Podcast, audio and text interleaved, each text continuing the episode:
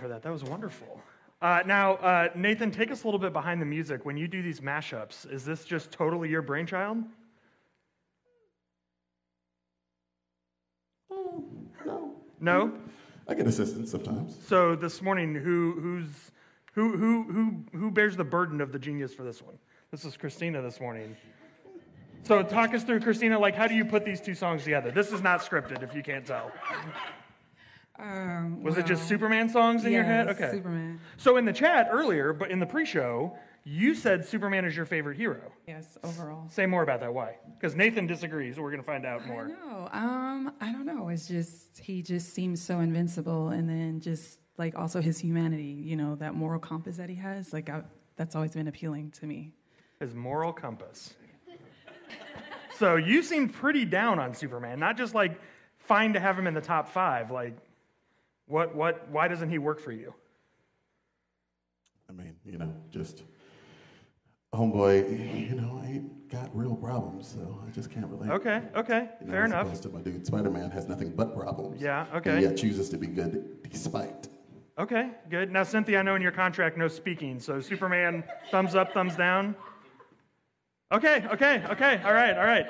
Uh, so I did. I, I did want to start out talking about Superman today because I do think he's a fascinating character. Obviously, he's the first superhero, right? Uh, first one introduced into the, the funny pages, the comic strips, and almost instantly, like almost overnight, became a worldwide sensation.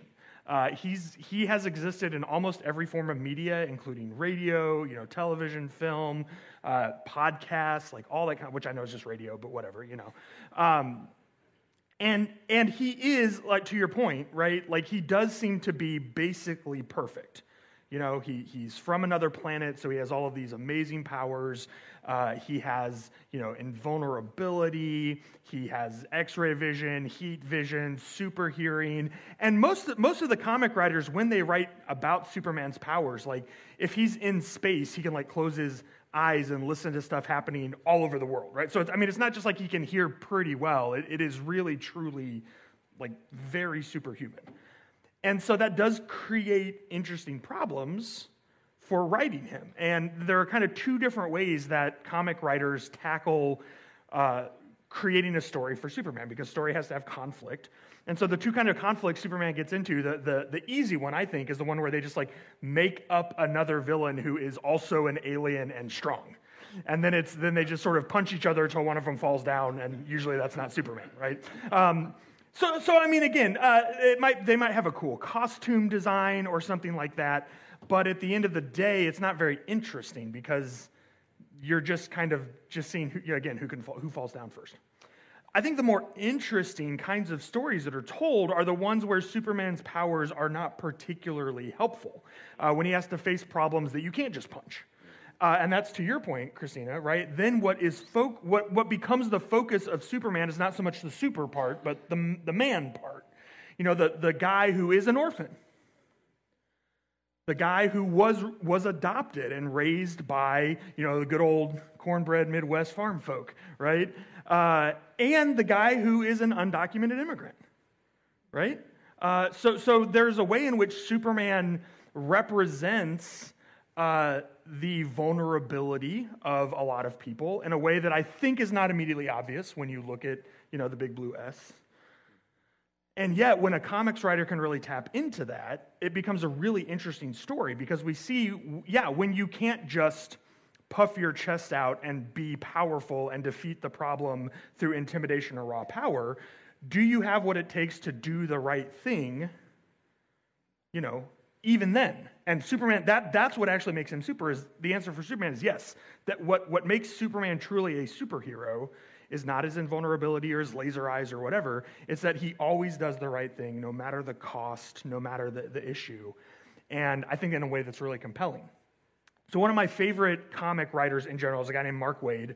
Uh, if you haven't read any of his stuff, look him up. But uh, if you remember in Man of Steel, the whole the S stands for hope thing, like Mark Waid made that, that's his line that he wrote in the comics. Uh, Superman is his favorite. And one of my favorite quotes from him when he's talking about Superman, he said, At the end of the day, I don't want Superman to be more like us. I want us to be more like him. And I think that illustrates when Superman works in a story, why he works. Because again, he's showing us not like, oh, if you could run faster than a, speeding bullet or leap buildings in a single bound, you could do this. No, it's not that part of it, right? It's the, it's the goodness, it's that desire to, no matter the cost, uh, no matter how complicated, you always strive to do right. And that is something anyone can do. So that's, that's where I think Superman becomes aspirational. So I love the idea that Mark Waid and other great Superman writers have that, you know, sometimes it takes a guy from the sky to come down and show us what it means to be truly human. Uh, and obviously, you can probably see where I'm going with this, right? Uh, Super, Superman, was, Superman was actually created by two Jewish kids, uh, Joel, uh, Jerry Siegel and Joel Shuster. And so a lot of times, Superman gets uh, turned into a Jesus figure, but he's actually more of a Moses figure. Again, right? Parents put him in a little basket, sent him away. He was raised by adopted parents, you know. So so, the whole idea with Superman is that Superman can't really save us from ourselves, right? He can remove obstacles if there's an asteroid hurtling towards Earth or something. He can you know, do that. But at the end of the day, when it comes down to just us being us, he can't, he can't do anything about that. What he can do is show us how to be better, show us how to be human in the fullest sense. And, I, and that's what I want to see with us uh, for Jesus today is that one of the one of the things we do when we talk about Jesus in church is we talk about what Jesus saves us from, and we talk about Jesus saving us from sin and death and that kind of stuff. But we don't talk a lot about what Jesus saves us for, how Jesus shows us what it means to be fully human in the world around us. And I think that's an important question to start our new year with. Uh, so, in that light, I want to hand uh, hand everything back over to Nathan and the worship team, and invite you all to begin worshiping with with us and singing and celebrating uh, this God who not only rescues us from sin and death, but then empowers us and enables us and invites us to become fully human together. So, uh, in that spirit, Nathan, would you uh, take it back over and would you all stand with us? We are in the season of Epiphany. Uh, so, you know, we just finished Christmas, which is the celebration of Jesus arriving in our midst as Emmanuel, God with us. And so the season of Epiphany asks, well, what, is it, what does it mean to say that God is with us, right? What does it mean to say that Jesus is revealed to us? And an important part of Epiphany, the actual, the actual holiday of Epiphany, is celebrates when the, the Magi arrived, right? So it's, it's actually celebrating that it's not just that Jesus arrives to us, it's that it's uh, to the whole world, right? Not just, not just to the insiders, so to speak. So these are the questions we ask during Epiphany, right? What does it mean that God is with us? How do we celebrate God being present among us in this profound, real way? And, and then again, what does it mean that, it, that the us in question is not just like us, but us, the world? So this year, our series is called Spark, and we're looking at some of the, the main beats of faithfulness in, uh, in Scripture and how, uh, how those are part of the long story that God has been telling forever, how we're part of, part of all of that. But then also, how, in a very specific way, Jesus enables those things in us. So we're, we're beginning, I think where it's always, this, maybe I say this is always appropriate because this is how my brain works. I'm very much a big picture thinker. So before, if I get into a project, I need to know like the overall agenda. You can't just like dump me into the steps and, and send me off, right?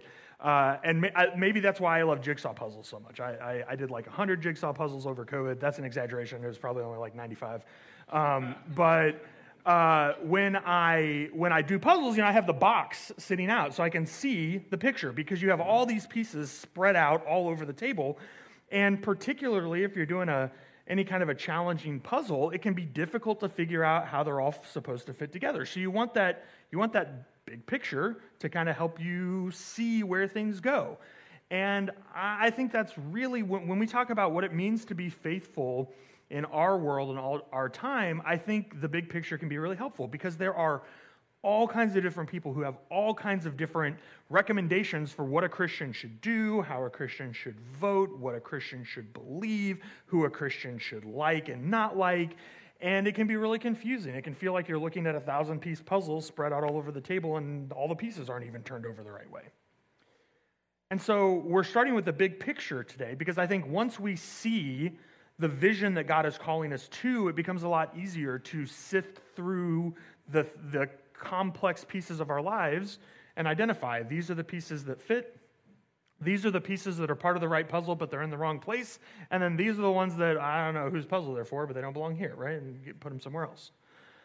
Uh, so counterintuitively, maybe we're going to actually be in the prophets for this series. Uh, and again, that's because, as we're going to see today, when we talk about Jesus, who is the image of our faith, the one that we should all be looking to, um, Jesus didn't just drop out of nowhere.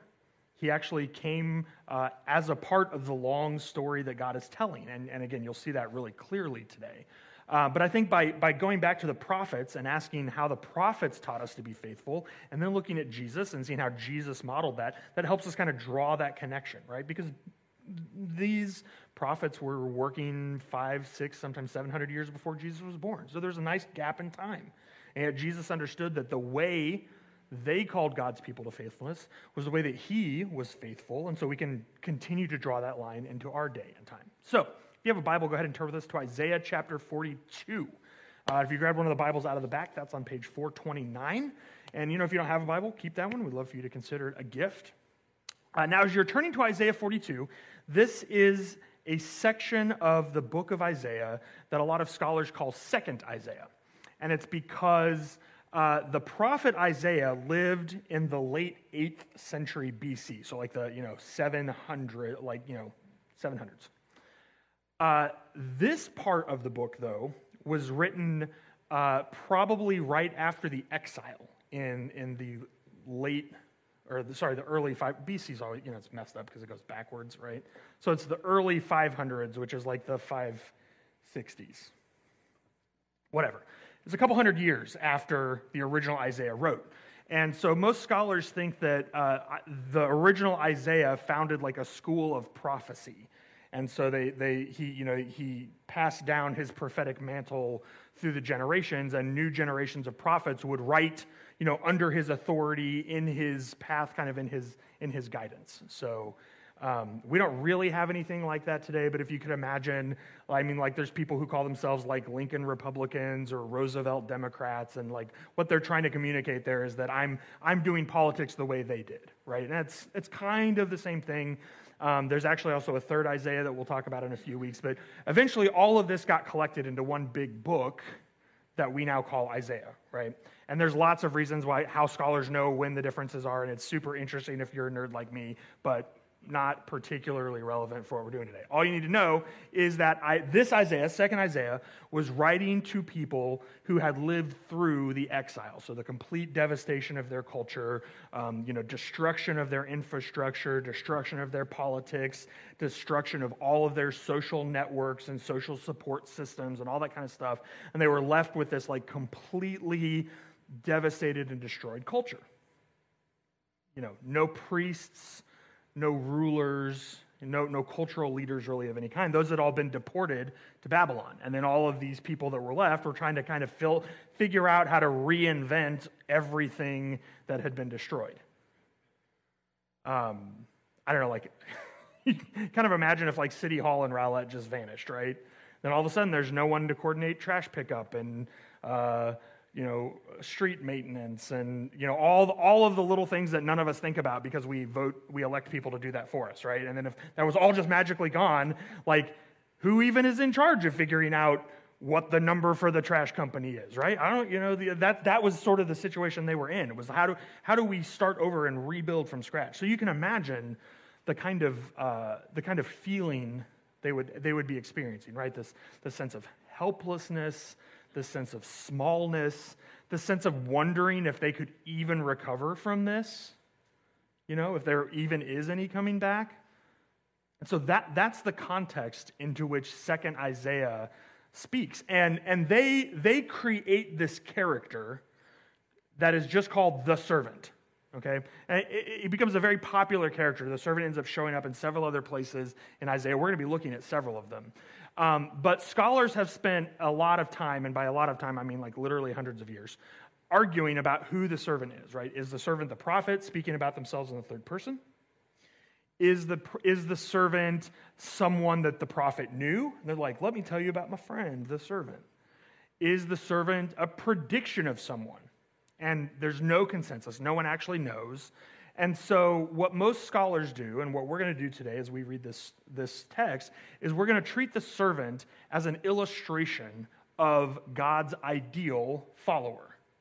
Okay? This is that sort of, if, if, you could, if you could weird science, a perfect follower of God, this is what they would look like. Okay, and this is what the prophet is putting forward as an ideal for everyone to look up to. Kind of like we were talking about Superman, right? Someone that they could. So let's begin reading in Isaiah uh, in verse 1 and just kind of hear, hear what the servant does. Okay? God says, Look at my servant whom I strengthen. He is my chosen one who pleases me. I have put my spirit upon him, and he will bring justice uh, to the nations. He will not shout or raise his voice in public. He will not crush the weakest reed or put out a flickering candle. He will bring justice to all who have been wronged. He will not falter or lose heart until justice prevails throughout the earth. Even distant lands beyond the sea will wait for his instruction. Okay. Now, there's a lot here, but I, I love that the servant's call is this very public thing, right? God strengthens the servant and puts God's own spirit on the servant so that they can go out into the world. But when they go out into the world, they're not going out as this like terrifying warrior who's going to conquer everyone. Or again, like we were talking about, like he's going to like punch everyone to death, right? They're going out in this incredibly gentle spirit where they're not raising their voice in public where the weakest reed doesn't have to worry about getting stepped on and broken. Or yeah, the image is like, you know, the servant putting their hands around a, a, flickering candle flame to protect it, you know, from, from being blown out. Uh, it's, it's this power, this, this sense of protecting. The servant will not rest until there's justice in the whole world. And yet, it's this incredibly gentle power, this power that refuses to coerce, that refuses to, uh, to match violence with violence. And I don't know, I got to be honest, friends. Like, I, I was really encouraged when I was reading these verses because um, coming, into, coming into the new year, I felt a lot like that weak reed. You know, that one that just is, is tired and that feels like I just don't have much left in the tank. You know, I was reading all the New Year's posts, and my friends like, "Oh, I'm gonna go get it and take 2023," and I was like, "I mean, can I just vote present? Like, I'm, I showed up. Do I get anything for that? You know?" Uh, I'm just tired, and I, I feel worn out, and um, yeah. So reading this passage and hearing that this is this is who God is, and this is how God calls us to be, is to you know to care for the weak and the broken down, and to care for the vulnerable uh, it, it was just something I took a lot of encouragement from. And so uh, I want to invite the worship team back up because uh, I don't want to rush past this, right? I, I'm, I'm going to guess that I'm not the only person that is sort of staggered into 2023 and uh, not the only person who feels like that flickering flame that doesn't have much left and is afraid that a strong wind is going to snuff me out. And so I want to take us back into worship, and I want us to I want us to just sing together and and and sing a song of uh, of thanksgiving and praise to the God who uh, cups God's hands around us and protects us and cares for us, uh, and says, I am the one who strengthens you. And it's not by my, or not by your spirit, but by my spirit that you do these things. So I'm, I'm basically inviting you to, to join me in resting in the promises of God. So uh, would you stand with me again as we sing? So, uh, if you are at all familiar with the servant texts in Isaiah, and if you're not, that's fine, but if you are, you are probably wondering why I didn't talk about the most obvious uh, identifier that a lot of scholars go to, which is Jesus. There, there are a lot of scholars who say that Jesus must be the, the servant.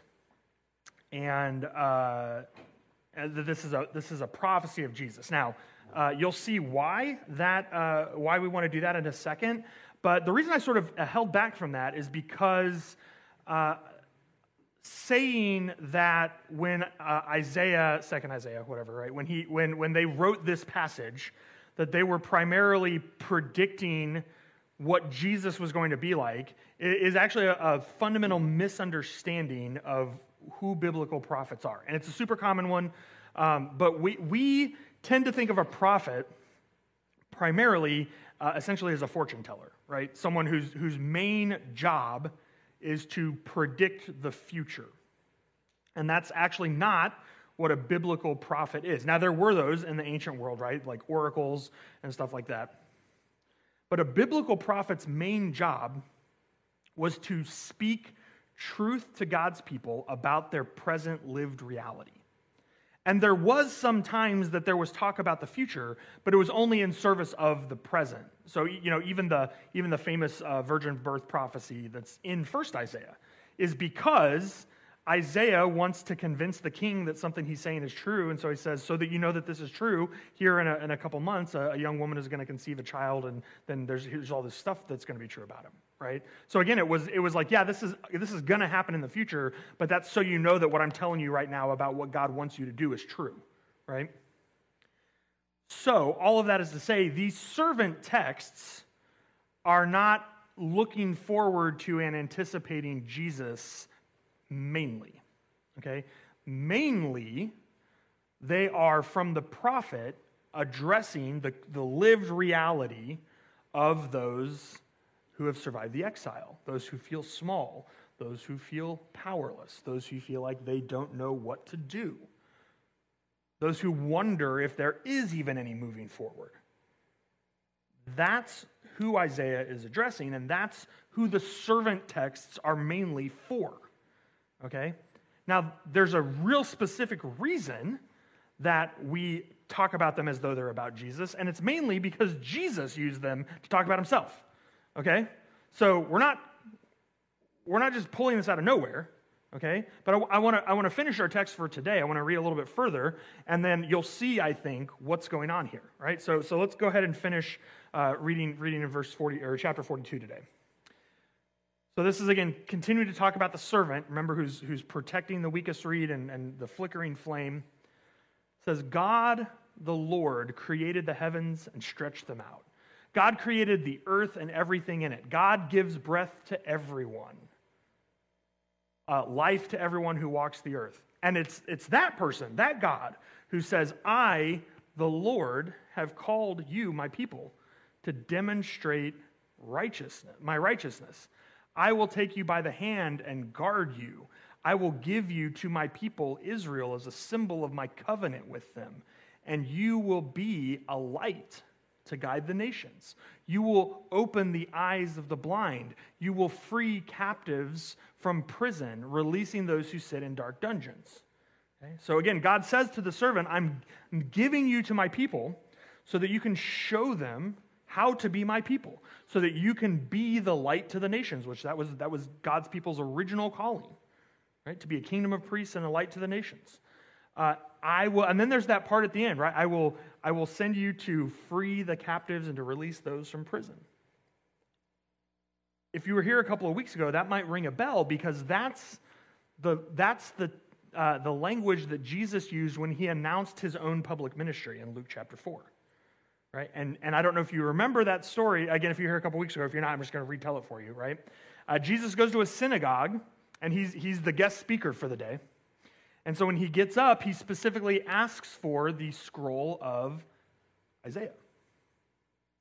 And when he opens the scroll, he opens it to one of the texts that uses this language.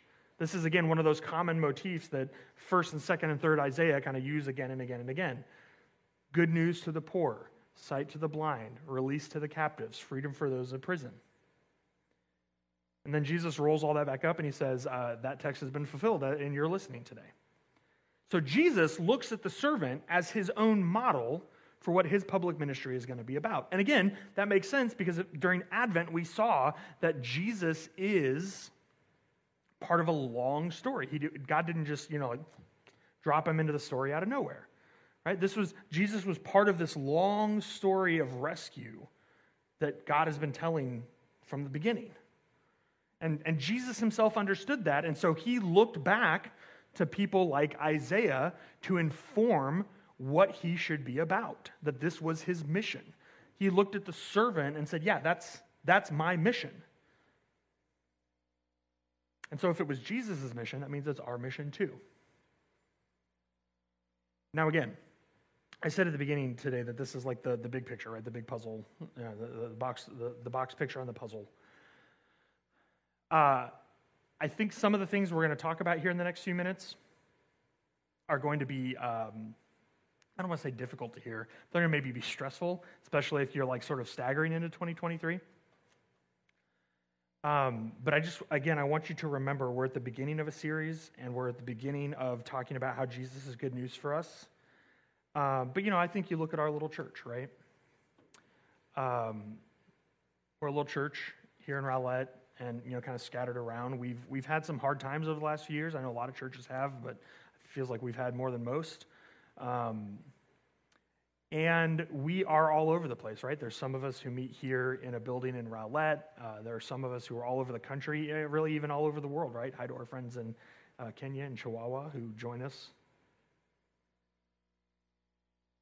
And I think it's, uh, I don't know, it's just, it's, it's easy in this context to wonder uh, what difference we can even possibly make, which is something we're actually going to talk a lot more about next week, right?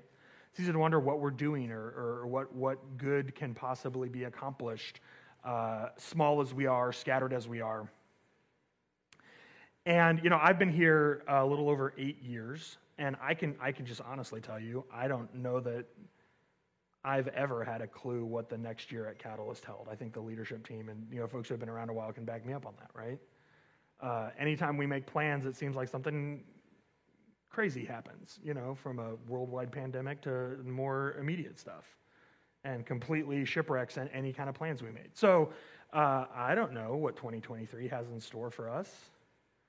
Um, I, I know that we are going to, uh, you know, we just, we just welcomed the preschool into our building. They, they had their first full week this week. Uh, things went well by all accounts. Uh, I know we're planning another trip back down to, to our friends in Chihuahua City to, to continue to partner with them. Uh, I know that for our folks who are virtual, we're having some conversations about what it looks like to include y'all in local ministry, not local to Rowlett, but local to where you are. Uh, as we here in Rowlett continue to try to see what we can do to be good, good friends to our city and good neighbors to our, our, our local neighbors. Um, and I know we want to keep trying to ask those questions. How do we be about the things Jesus is about? You know, how do we, uh, how do we stand up against oppression? How do we stand with the marginalized? How do we be a church of people who look like Jesus in these real, tangible, practical ways? Uh, and I don't know that there's like a, a, real simple, easy answer to that. I think if it was simple, there'd probably be, I don't know, maybe be more folks that did it. Um, I do know that I feel, you know, I feel like that week reading that flickering candle right now. And I know I'm not the only one. And so uh, here at the beginning of 2023, uh, I just want to make sure you know it's okay to feel that way. That uh, lots of people throughout the long history of God's people have felt that way. And in those times, God comes to us and assures us that God is with us and assures us that here's, here's the thing I hope that we take away from today if there's nothing else. It was how God opened that passage where it said, I am the one who calls my servant, and I am placing my spirit on them, right? Uh, this is not one. This is not like a rah rah. Let's all dig deep and try harder in 2023, uh, because faith honestly has never been about trying harder. Um, faith has always been about trusting more deeply. And so, as we're moving towards a time of response, uh, that's what I want to invite you into. Is not um, how can you do- how can you buckle up and double down in 2023, but what does it look like for you to uh, create some space for your faith to deepen? What does it look like to trust more deeply? And maybe uh, maybe we can use this language to be more present to God. To not let our fear or our anger or our shame shrink us away or turn us away, but rather to trust that the more we allow ourselves to be present to God, the more God will renew us and restore us and will deepen our calling. Uh, so, with that in mind, I want to I want to invite you to the communion table today.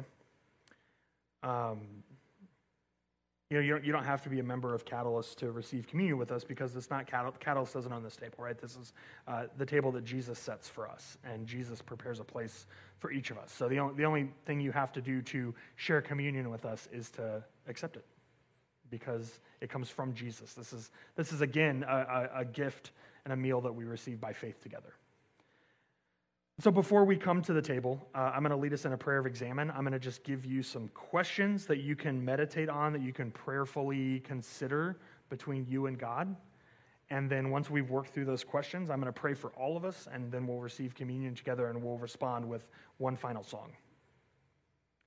Uh, so here's the first question I want you to consider. As you think about Jesus, as you think about who he is, even what we've taught, the, the characters and the qualities we've talked about in him today, where does my life look like Jesus? Where are some places that, you would, you know, you and God would agree, like, yeah, like we align on this?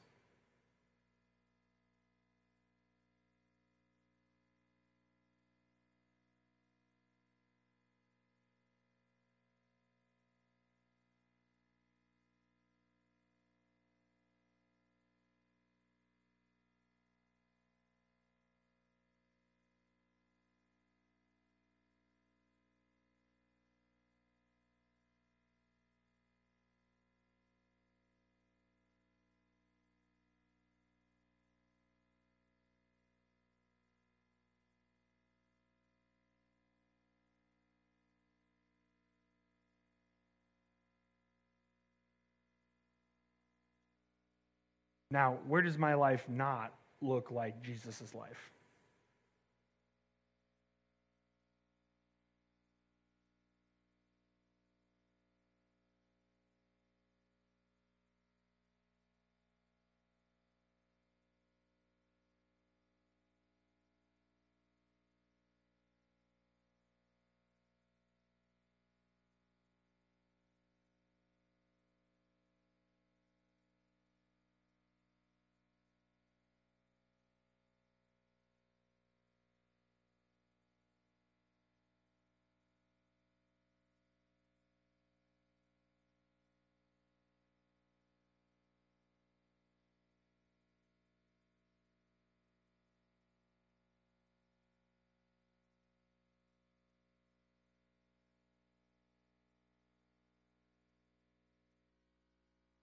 Finally, how is God inviting me to be changed this year?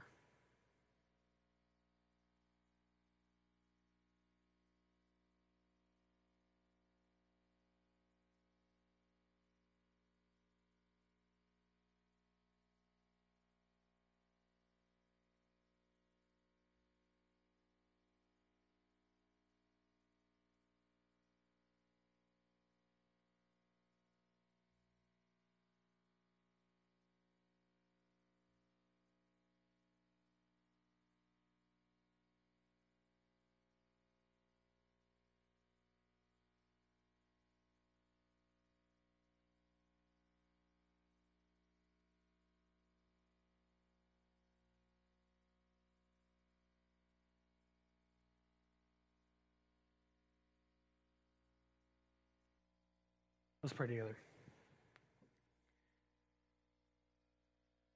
God, you have gathered us this morning that we might hear uh, this poem about your servant, the one that the prophet imagined would come among your people and show us uh, the way you have called us to be in the world. And we confess that uh, while it sounds amazing, it also sounds overwhelming, particularly when we consider where we are at the beginning of this new year. Uh, we admit that uh, for a lot of us, this seems impossible, and it seems like something that it would be easier to just uh, abdicate and let someone else be in charge of. And so uh, we, we come to you humbly and by faith, trusting that when you say that you're giving your spirit to the servant, that means that you're giving your spirit to us as your church. And we're trusting that we really can let go of our desire to be in control and be steering this thing. And we can we can simply rest in faith in you and be made new and be be refreshed so that we can accomplish the good work that you have prepared for us. As we receive these elements today we pray that they would be a spiritual food that in receiving them we would receive the grace that we need to trust you. And then by partaking in this simple ritual that we do every week, we would yet again be reminded that we are your church, that we are your children, that you love us beyond measure, and that you are with us. We offer these prayers, and we now approach your table in the name of your Son, Jesus. The night before Jesus was killed, he shared this meal with his disciples, and at that meal, he broke bread. He gave it to them, and he said, This is my body broken for you. Take it and eat it. When the meal was finished, he gave them a cup of wine, and he said, This is my blood poured out for the forgiveness of sins. Take it and drink it. And so now we too eat and drink, and as we do, we remember Jesus' death until he returns.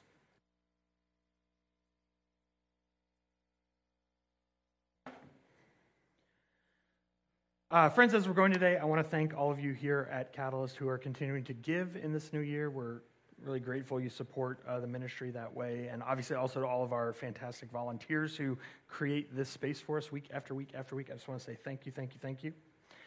Uh, you know, the, uh, again, we were talking earlier when we were talking about Superman. The thing about Superman is he, he can't save us from ourselves, right? And there's, there's a sense in which I think that's true of Jesus as well. Jesus conquers sin and death. Uh, Jesus gives us the grace that we need to say yes but at the end of the day, we still have to respond in faith. Um, the, the only thing that uh, God can't do for us is to get us to quit hiding from God. Uh, that has to be a place where we respond in faith. And so, if that's an area where uh, maybe in this new year you're wanting to, to grow in making space uh, to say yes to God, I would really encourage you to check out our spiritual practices guide. Uh, if you're in the building, that's on the, the wall on your way out, the one that says, you know, welcome to Catalyst. Uh, and then if you're in uh, on the live chat, that should be in the description for the video. There should be some links in there, um, and one of those is our spiritual practices guide, and that's it's not exhaustive. Uh, it, uh, it doesn't even have some of my favorite spiritual practices on it. It's just five that our uh, leadership team decided we wanted to highlight here at Catalyst, and it's a quick start guide. So if you've, you know, if you've never read the Bible for transformation instead of information before, we have a, a guide to how to do that. If you've never, uh, if, you, if your prayers never made it past, uh, you know, God is great, God is good, or now I lay me down to sleep, or bless us, O Lord, for these thy gifts, you know, which are great prayers. But if, if they've never made it past that, there's a quick start guide in there to praying. Or if you're not sure what the difference between fasting and an eating disorder is, which, which there is a difference, and it's an important difference, obviously, right? We talk about, we talk about those in, the, in that quick start guide. But the whole point of that is just to help give you a place to start opening some space in your life to be present to God, to allow God's Spirit to transform you. And so uh, if, if uh, kind of like me, you're, you're just weary at the beginning of this new year, that's a great place to start. Is just by resting into God and who God is and how God loves us. Uh, and that'll be really important as we move forward in this series because it's going to keep coming back to that again and again and again. Yes, the calling that God has put before us is way too big for us. Uh, and yes, that's on purpose uh, because obviously, if any one of us could save the world alone, we'd, we'd be Superman, right? And we're not. Uh, and so uh, so we do this together and we do it through God and with God's Holy Spirit. So, so that's good news for us. We're actually going to find out. Um, but it requires us to say yes to God and to be present to God. So I hope that's a journey that you're interested in going on together because it's one that I'm excited to take with you. So uh, with that in mind, would you stand? I'd like to dismiss us with a blessing this morning. Uh, catalyst as you go. Would you go knowing that the God who called you is the same God who is with you, the God who came among us as Jesus? Uh, the same God who promised never to leave us or forsake us, to be with us always, even to the end of the age. Uh, would you go knowing that this God is beside you and behind you and is going before you and will never, ever, ever, ever leave you or forsake you? Go in the grace and peace of the Father, the Son, and the Holy Spirit, and we'll see you next week.